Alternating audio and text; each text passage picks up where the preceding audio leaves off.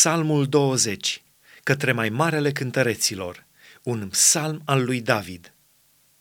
Să te asculte Domnul în ziua necazului, să te ocrotească numele Dumnezeului lui Iacov, să-ți trimeată ajutor din locașul său cel sfânt și să te sprijinească din Sion. Să-și aducă aminte de toate darurile tale de mâncare și să primească arderile tale de tot să-ți dea ce-ți dorește inima și să-ți împlinească toate planurile tale. Atunci noi ne vom bucura de biruința ta și vom flutura steagul în numele Dumnezeului nostru. Domnul să-ți asculte toate dorințele tale. Știu de acum că Domnul scapă pe unsul său și va răspunde din ceruri, din locașul lui cel sfânt, prin ajutorul atotputernic al dreptei lui.